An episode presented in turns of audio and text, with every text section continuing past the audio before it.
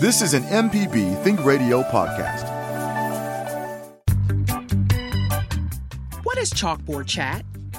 It's an MPB education podcast. It's a variety show providing information and resources for teachers, students, parents, guardians, and everyday people on various topics. It's learning something new with every publication. Chalkboard Chat. Find the podcast or listen from chalkboardchat.mpbonline.org.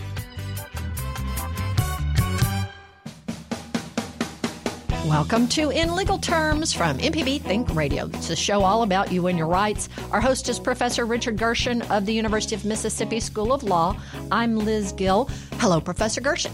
Good morning, Liz. It is great to be with you this morning. I hope you had a good Halloween. Uh, lots of trick or treaters, if that's your thing. And unfortunately, they didn't eat any of my candy, and uh, now we have it. But the husband took our candy to his work to give it out. So because we just sat and ate it all last night ourselves. yeah, I, I, am going to give mine to my students because I bought a big bag and we had one one trick or treater last night. But you know, it was a Monday night. But uh, but today we've got a treat for everyone. I'm really really happy to welcome uh, Will Bardwell, uh, who is senior counsel for Democracy Forward, to the show and. Will, good morning. I, am a big. I was a big fan of yours on Twitter for a long time before uh, before we had you on the show, and and and I think you were on the show when you were with SPLC. But now we're we're glad to have you back as uh, senior counsel for Democracy Forward. So, would you please tell us a little bit about your background and how you got involved with Democracy Forward? I was going to tell you some of my favorite Twitter threads from last night, but I'll, I'll skip that for uh, maybe the green room after the show. I'm uh, I'm so thrilled to be here with y'all. Thank you so much for inviting me. Um, I, I, have been a huge MPB fan for a long time, and uh, of course, professor, a uh, an alum of uh, Ole Miss Law School. So thrilled to be here. Uh, Democracy Forward is a relatively young organization. We were founded in 2017 uh, for the purpose of fighting back against attacks on uh, democratic norms and democratic institutions. Uh, I joined Democracy Forward in uh, February of this year. Before that, spent several years at the Southern Poverty Law Center, uh, and before that in private practice and, and clerked for uh, a judge early in my career. but this is you know, this is an, a fun topic for me to talk to you all about today because public education is sort of a, a core area for me in my practice, uh, and so just r- really excited to uh, to chat it up about this.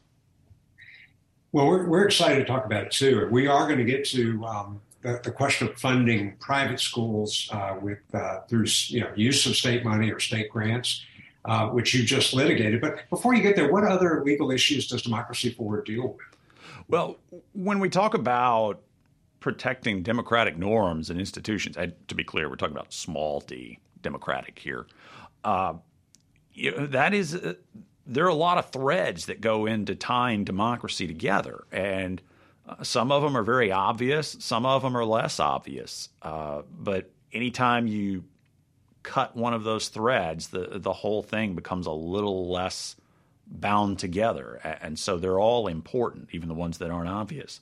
Uh, voting rights uh, access to the ballot. Obviously, you know everybody would would guess that. Uh, but then issues like public education. You know, some people uh, might not immediately see the uh, the connection between public education and democracy, uh, but I think everybody also would agree that uh, to be an informed, a functional member of the electorate, um, it's good to have a, a high quality education people who are more highly educated are more likely to vote. Uh, and so it's it's an empowering tool for uh, for someone who's going to grow up and be a voter. Well, that's it's it's great. It's, it's, a great organization, but how how do they? So how does a, an organization like Democracy Forward get involved in, you know, a case in Mississippi, the dealing with the constitutionality of the independent school uh, infrastructure grants program that was passed by the Mississippi legislature? So, for most of Democracy Forward's first, I guess you would say, four years or so, uh, most of DF's work focused on uh, administrative work at the federal level.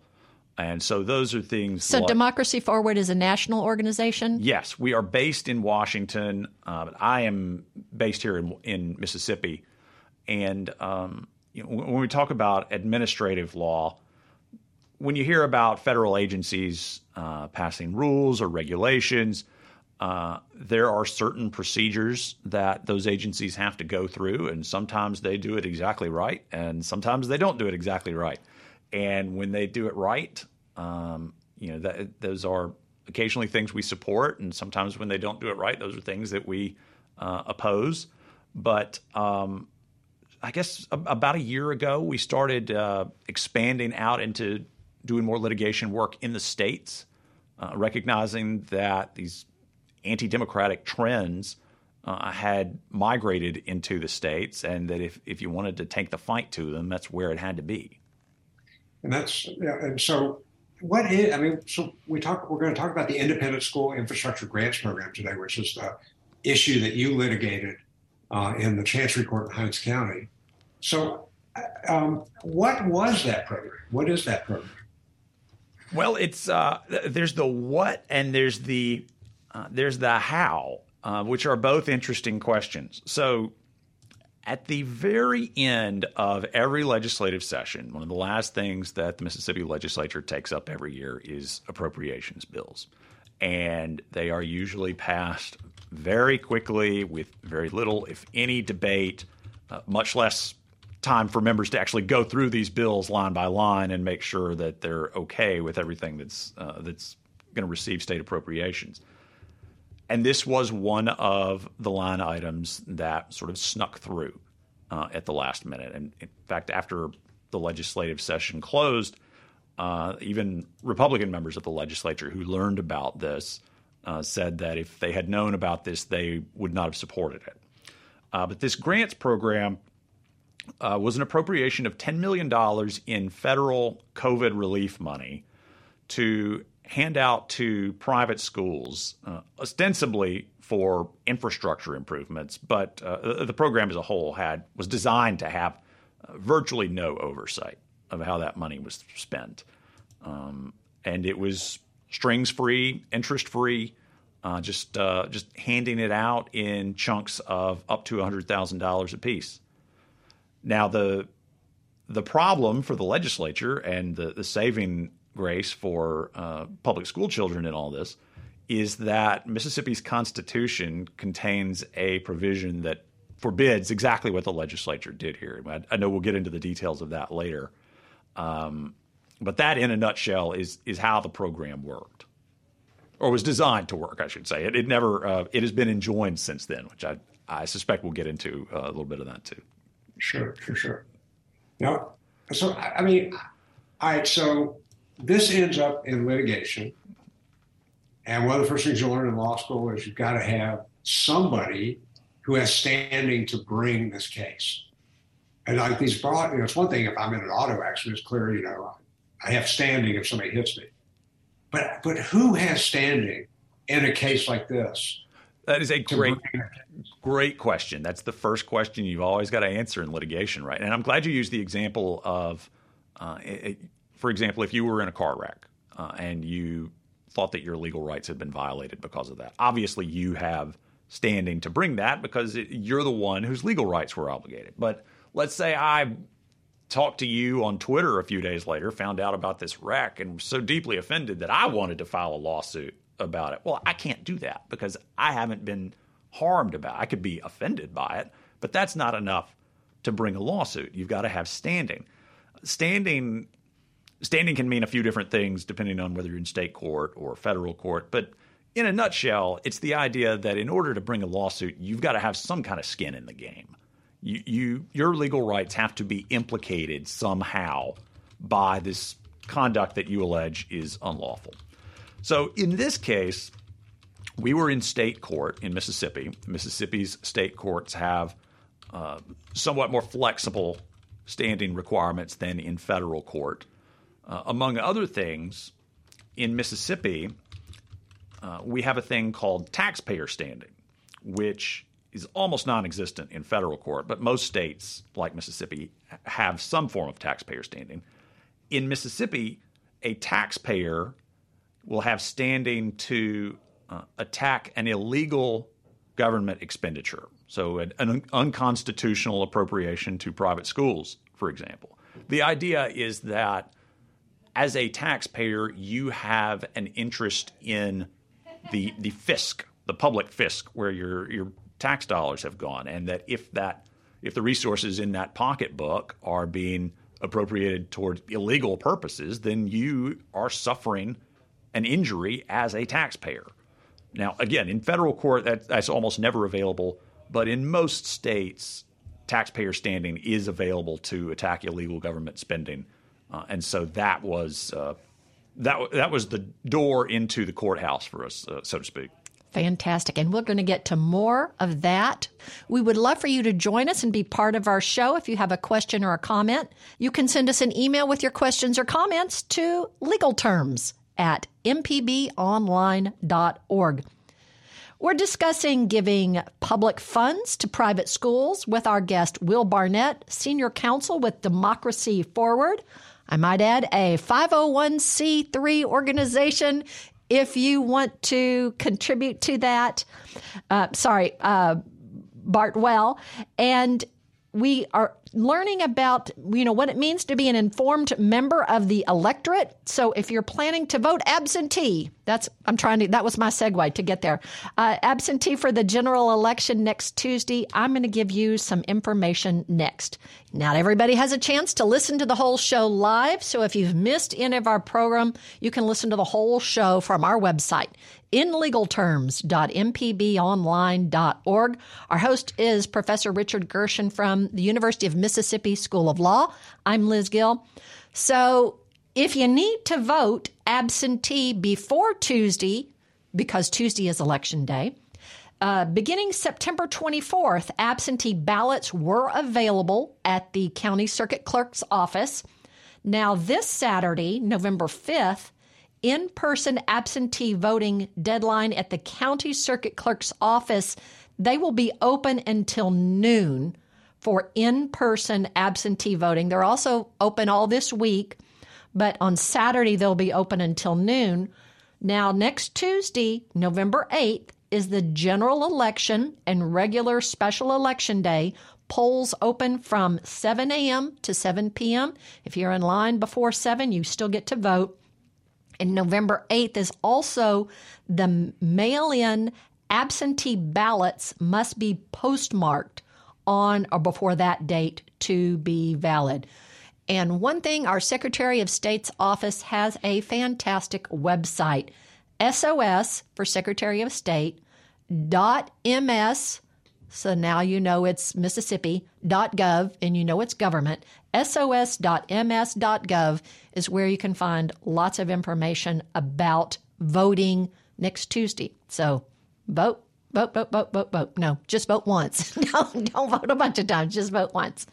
This morning we're talking about the public funds for private schools issue with our guest, Will Bardwell, Senior Counsel with Democracy Forward. Yeah, it's a great discussion, Liz. I'm so glad we have Will here. And, you know, we were talking about standing. And one, one thing that uh, Will pointed out is the difference between standing at the federal level and the state level. And partly because we gave taxpayer standing at the federal level, then every time uh, Congress declared war or did something, spent money in a way that people didn't agree with, they would try to bring a lawsuit because we all pay taxes and we could say, well, that's how I have standing. So we need to have some kind of direct injury at the federal level. But you mentioned at state level, it's much broader. And so let's talk about also, you know, is there anything, you know, arguably in the U.S. Constitution um, that would that was different from what was specifically in the state constitution? Uh, that is why you brought this case under the state constitution. Yes. So, you know, our country, everyone knows that uh, the United States has a constitution, but every state also has a constitution. Of course, the Constitution of the United States sets up the framework for our federal government and the rights that citizens have uh, with regard to the federal government. State constitutions do the same thing. State constitutions set up the framework for state government in that state and provide the rights that uh, citizens have under that constitution. Sometimes they're exactly like the ones under the federal constitution, sometimes they're a little bit different. One way that they are different uh, is about public education. So the United States Supreme Court has held, a lot of people don't realize this, that the federal Constitution does not protect a right to public education. Public education is a matter of state law, and every state constitution in America provides some sort of right to public education. And this is one of those things where, from state to state, it can look very different. There are some states that have really robust requirements for public education in that state and require high quality education. There are other states that uh, that have constitutions that say very little about what the legislature is required to do and kind of lets those legislatures do whatever they want to do uh, or as little as they want to do. And unfortunately, Mississippi is one of the latter states. Um, according to most people who look at these sorts of things, Mississippi's constitution has the weakest guarantee of public education anywhere in the country. Maybe that's a good place to jump off. I, I could I could keep going, but uh, but that sort of sets the um, the field for where we're going here. All right. So, what exactly did uh, the Mississippi Constitution say about programs like the Independent School Infrastructure Grant Program? Well, you know, the Mississippi Constitution, if you if you open it up or or just pull it up on the internet uh, and get down to, uh, I believe it's Article Eight. That's the portion of our state constitution that deals with public education, and there are several different sections in Article Eight. Some of them are quite ambiguous, meaning it's hard to read it and understand exactly what the Constitution is allowing or requiring there. Other parts of it are unmistakably clear. So, one of the portions that is unmistakably clear is Section 208. In Section 208 of the Mississippi Constitution, uh, I'll read part of it here, the part of it that's relevant to this case. Uh, and I think you'll see that you don't have to be a lawyer to understand what uh, what is uh, what is being talked about here. So, Section 208, um, in relevant part, says this: "quote No religious or other sect or sects shall ever control any part of the school or other educational funds of this state, nor shall any funds be appropriated." And it continues on to any school that at the time of receiving such appropriation is not conducted as a free school. And so, in other words, the legislature cannot appropriate funds to any school that is not conducted as a free school. If the, if the legislature wants to appropriate money toward education, that money has to go toward public schools. Uh, you know, the law professors who study jurisprudence for a career uh, have you know, they they describe cases in different ways. You know, HLA Hart described uh, cases at the settled core and the penumbra Jack Balkin at Yale just calls them easy cases and hard cases. This is an easy case. You know, no money means no money.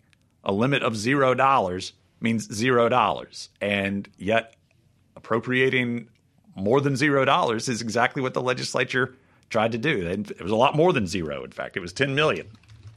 So I have a I have a question about Mississippi's history. It, uh, you know, and I didn't prepare well for this question. So this Bring Constitution is over a hundred years old. It is. Um, yes. So our Constitution, I believe, is the oldest existing state constitution in America. It was written in 1890. It has been amended many times since then, uh, but even states that are older than us have constitutions that are, are younger than ours. So this is just a little bit veering off topic, but when the council schools all started in, I think they were, you know, in the 60s and the 70s, when fund didn't public funds go to those, and if somebody with standing had filed against that, would that have been illegal, or is this apples and oranges? I don't think it's exactly apples and oranges. Um, there is remarkably there is not much case law from that era, and the, the term case law I just mean um, decisions that courts hand down that uh, that operate as precedent. Uh, there's not a lot of case law from that era concerning public money going to private schools. Um, there is a case from the 1950s where the uh, the legislature had established a program to loan textbooks out to uh, school children at both public and private schools. Uh, the Mississippi Supreme Court held in that case that, that was okay since it was going to both public and private schools, and there were other reasons that distinguish that from the case we're talking about today. Um, but remarkably, there there aren't a lot of cases on this topic uh, from that era. I guess I just think in Mississippi, we're not.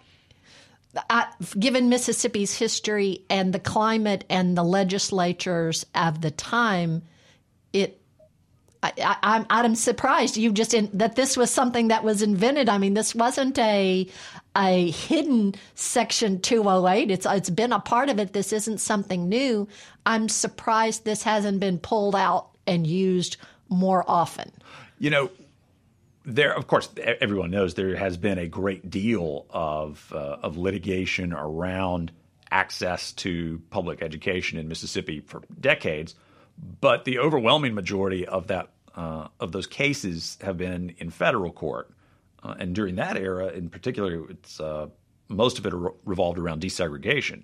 And so it, it, could be that you know just the, the bandwidth of the judiciary was consumed with uh, desegregation and uh, and related topics, and uh, and of course those would have all been happening in federal court, and federal courts wouldn't have had jurisdiction over cases arising under Section 208, which are matters of, of pure state law. See, that's why I love this show. We get we get some little history education, we get current events education. I, that's why I'm so glad MPB has in legal terms. And now that I've kind of pulled us off course, we'd love for you to email us your comments or questions. That address is legalterms at mpbonline.org. We're talking with Will Bardwell, Senior Counsel with Democracy Forward, about the recent ruling that giving pandemic relief funds to private schools for infrastructure improvements is unconstitutional. But it's also election day next week, so how and who can vote absentee in Mississippi's general election next week. I'm going to tell you that next. You're listening to In Legal Terms on MPB Think Radio. Professor Richard Gershon is our expert host. I'm Liz Gill, and we hope that you'll subscribe to our podcast or find MPB Think Radio's recordings on our website, mpbonline.org slash radio. That has all the podcasts on it. This morning, we're talking about public funds for private schools with our guest, Will Bardwell, Senior Counsel for Democracy Forward. But we also want to remind you that next Tuesday is Election Day. So, who can vote absentee, either by mail or in person? Well, you got to have a reason. That's the law. You have to have a reason. So, under Mississippi law, the categories of people entitled to vote absentee by mail in ballot any person who is temporarily residing outside of their county of residence, and the ballot must be mailed to an address outside the county.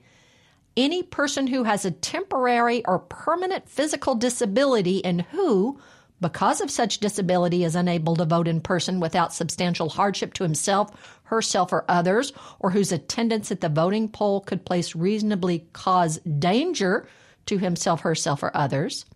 The parent, spouse, or dependent of a person with a temporary or permanent physical disability who is hospitalized outside of his or her county of residence or more than 50 miles distant from him or her residence if the parent, spouse, or dependent will be with such person on election day, or if you're 65 years of age or older. The Secretary of State's website has lots of information about voting. We want you to be an informed electorate. And their Secretary of State's website is sos.ms.gov. And this morning we are talking with Will Bardwell, Senior Counsel for Democracy Forward.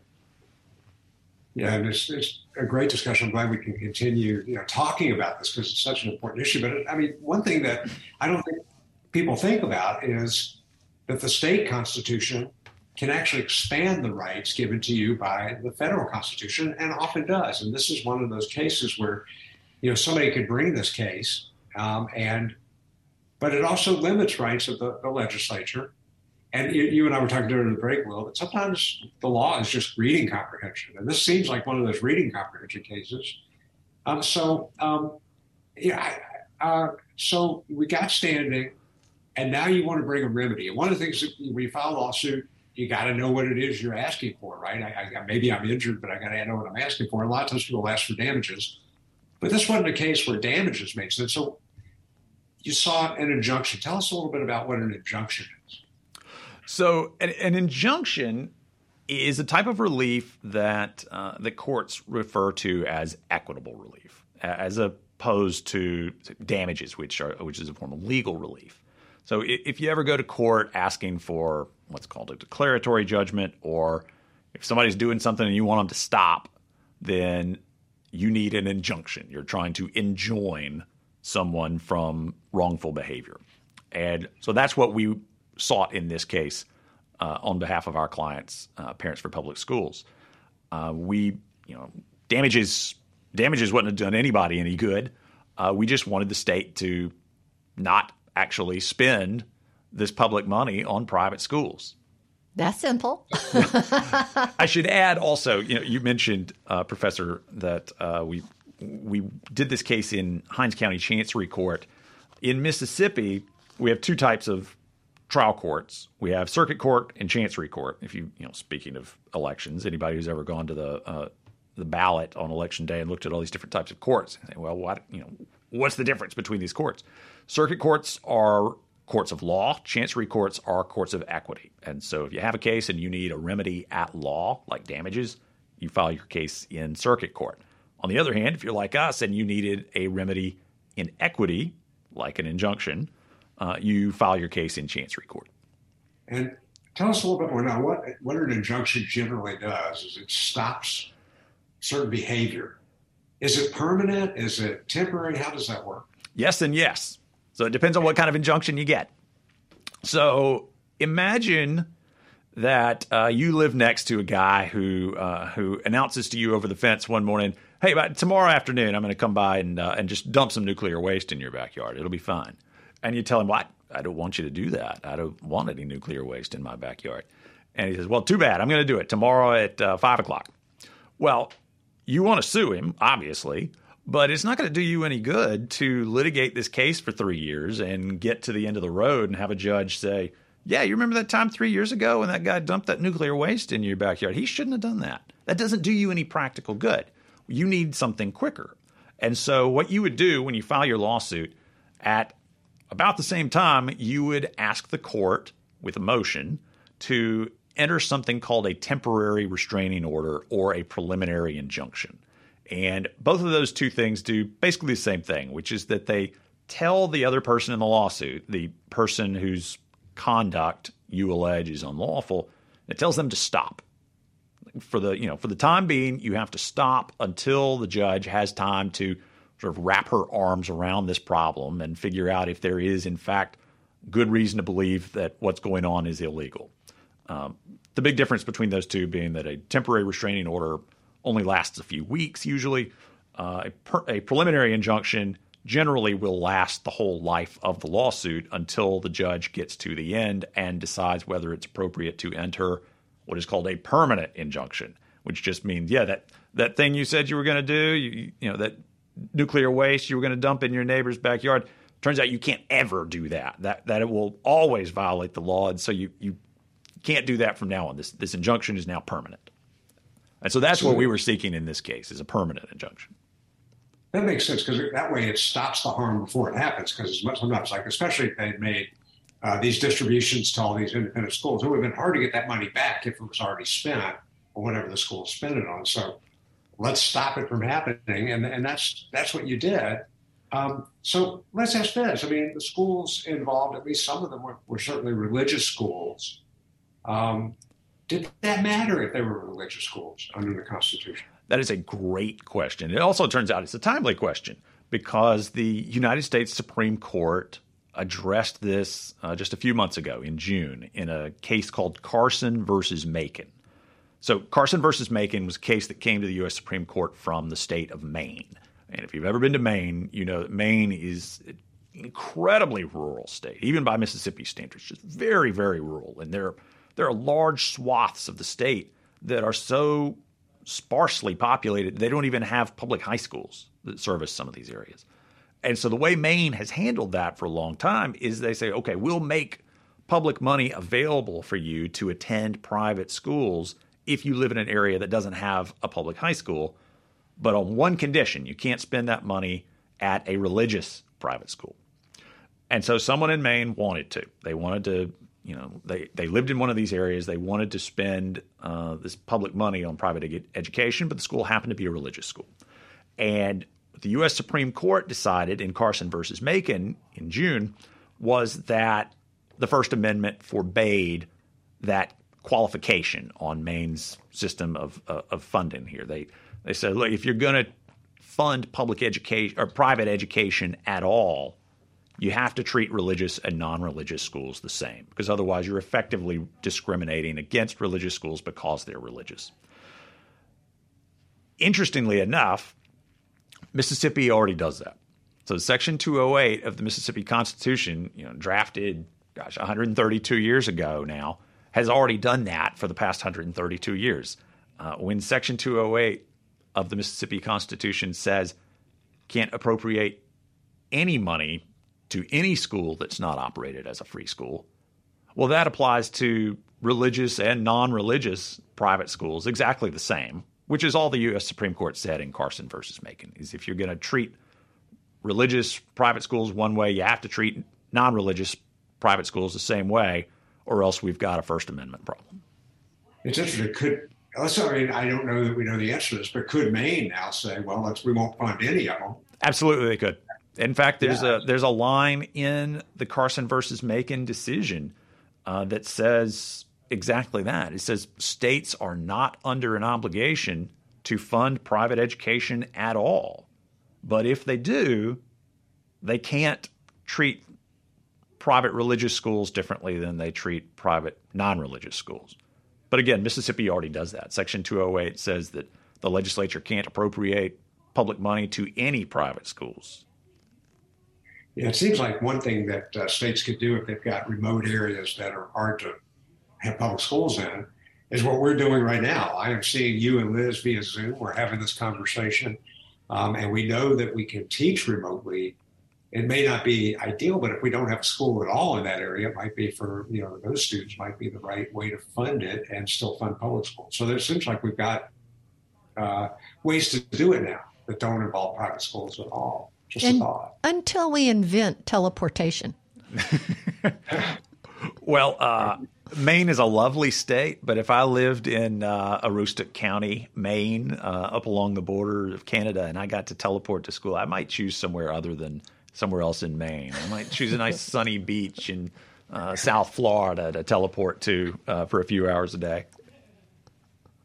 It's a good point. Um, we don't have that option yet, so now now we've got to look at um, you know so um, when you get this injunction. So now now uh, and we had the lieutenant governor on last week, and we asked him this question. So now. Um, what what did the Hinds County Chancery Court say in, in issuing this injunction in terms of um, their reasoning behind issuing this injunction? Well, we mentioned uh, a few minutes ago that you know not all provisions of law are created equal as far as uh, how well they're written. Right? Some of them are very clear, and uh, and anybody can read it and understand exactly what that provision of the law is is saying. Other times, there, you read a part of this of the Constitution or some other statute, and you think, God, I have no idea what that person could have been thinking when they wrote this law. Um, the the judge in our case uh, went about this like you would see in any other case with a clear, straightforward statute uh, or other provision of law, which is that you just you go through the text and you apply the text of that provision as it's written. Now, if a statute or a provision of law isn't clear, there are lots of other tools that judges can use to try to ferret out the meaning of that. But in cases like this, where the provision of law is unmistakably clear, all the courts do is go through and apply that plain language. And that's what the Hinds County Chancery Court did here, um, and very methodically, step by step, went through and, and applied that provision. Is there a reason you filed it in Hinds County other than maybe you, you, you since you work for Democracy Forward and maybe you happen to live in the greater Jackson metro area? Could it have also been uh, found a what did you call it? The complaint person in DeSoto County or in ha- uh, Harrison County? That is a great question. Uh, so Mississippi has a statute that says if you bring a lawsuit against the state, then you have to sue in the county where the seat of government is located. And so in Mississippi, that means Hinds County. So if you're going to sue the state or a state agency, it's got to be in Hinds County. Okay. We have one more section of in legal terms. So if you have a question or comment, go ahead and get those comments and questions in right now. Get those questions in to us on our email address, legalterms at mpbonline.org. We've been talking a little bit about how you can vote if you're going to vote absentee because next Tuesday is election day. What about those college kids? We'll tell you about that next. Hey, if you have missed any of our program, you can listen to the whole show on the MPB Think Radio YouTube channel. What I think is so fascinating about this is that if you have any friends who are hearing impaired, if you listen to our podcast on the YouTube channel, it auto generates captions. So you could listen, I'm using finger quotation marks, air quotation marks. You can listen to MPB Think Radio, but just read it. So you could listen while you're somewhere out in public and don't have headphones because you can just read the show over YouTube. But it's also available on the MPB Public Media app, as all of our lo- local shows are.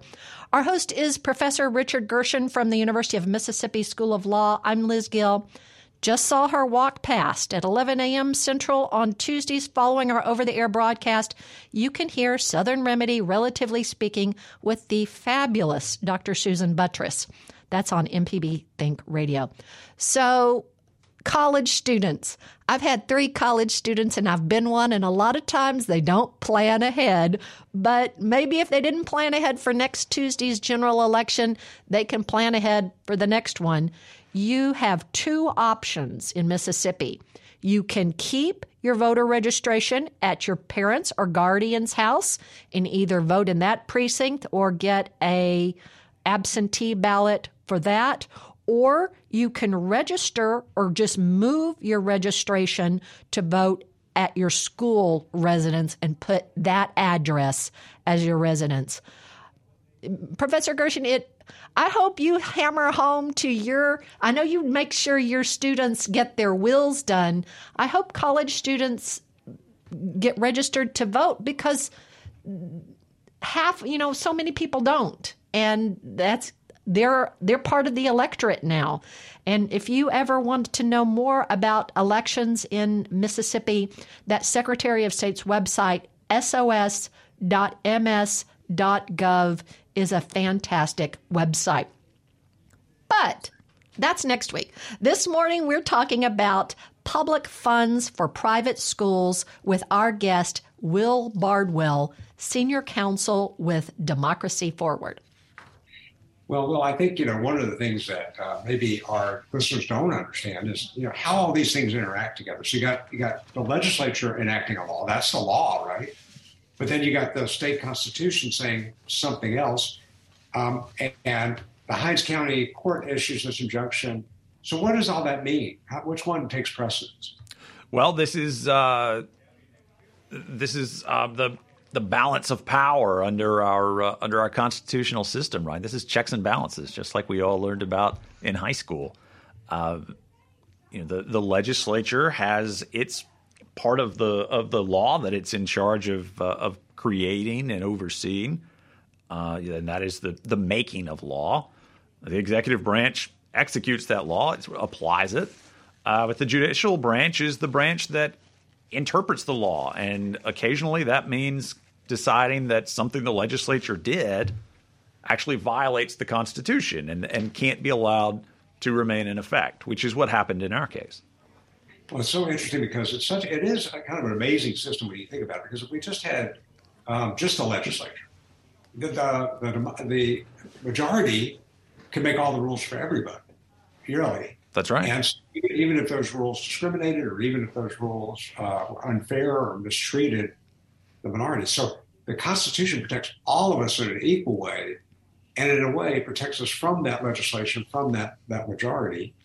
Uh, and uh, but in this case, it, it's not necessarily that. In this case, really, the the Constitution is saying public funds can be used only for public schools. That's right. Uh, that's, yeah. Now, we put okay. So Hinds County Chancery Court is not the highest court in the state.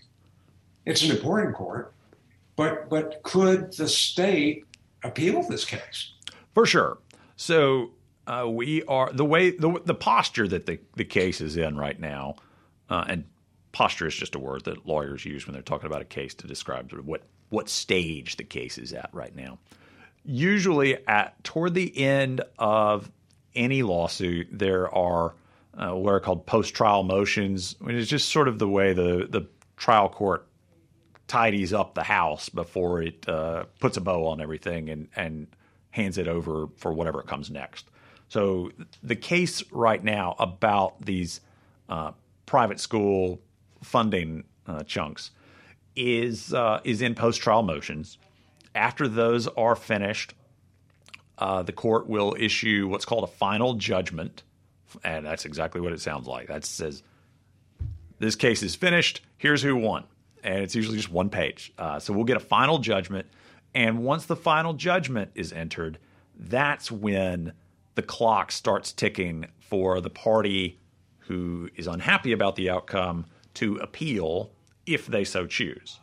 Now, I, I am expecting that the state will appeal here, but since we don't have a final judgment yet, uh, they haven't actually uh, begun that appeal. That, that started with uh, a document called a notice of appeal.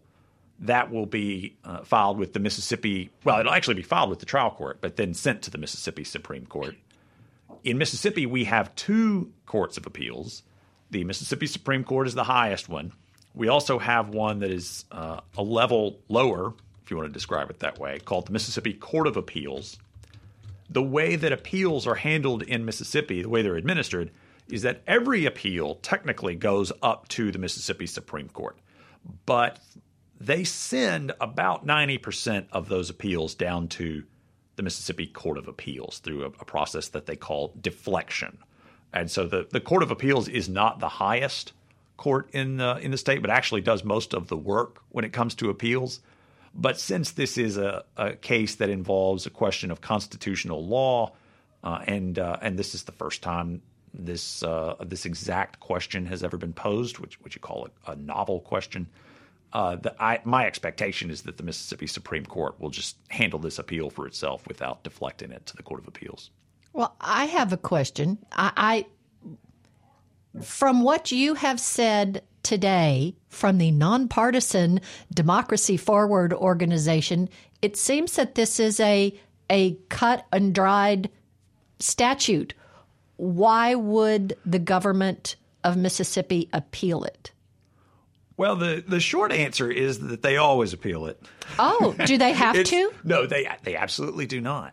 Uh, but it is, uh, I guess you could call it standard operating procedure to uh, to fight these things uh, tooth and nail to the bitter end. It's not a waste of public funds. well, that's between you and your elected leaders, um, which you should contact if you have a question or an opinion that you want to share with your elected leader.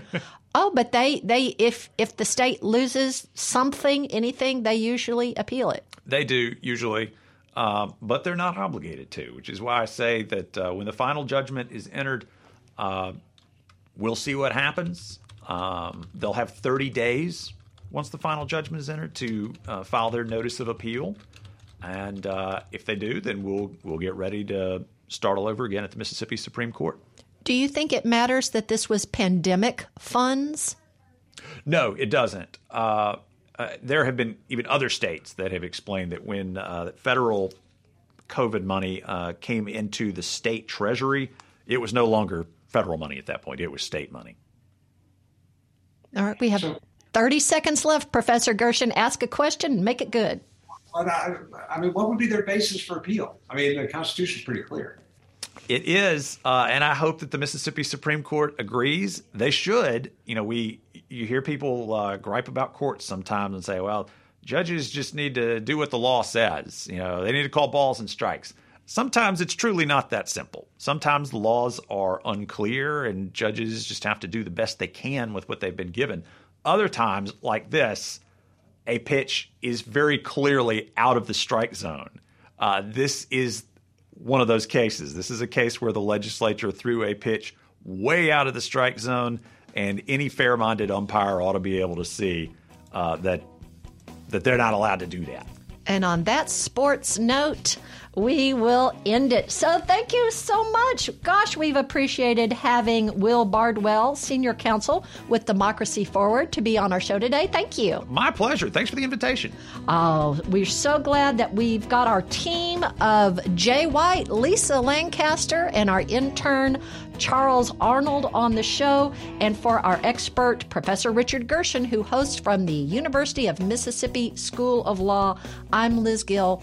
Please join us Tuesday for MPB's In Legal Terms. Bye bye. This is an MPB Think Radio podcast. To hear previous shows, visit MPBOnline.org or download the MPB Public Radio app to listen on your iPhone or Android phone on demand.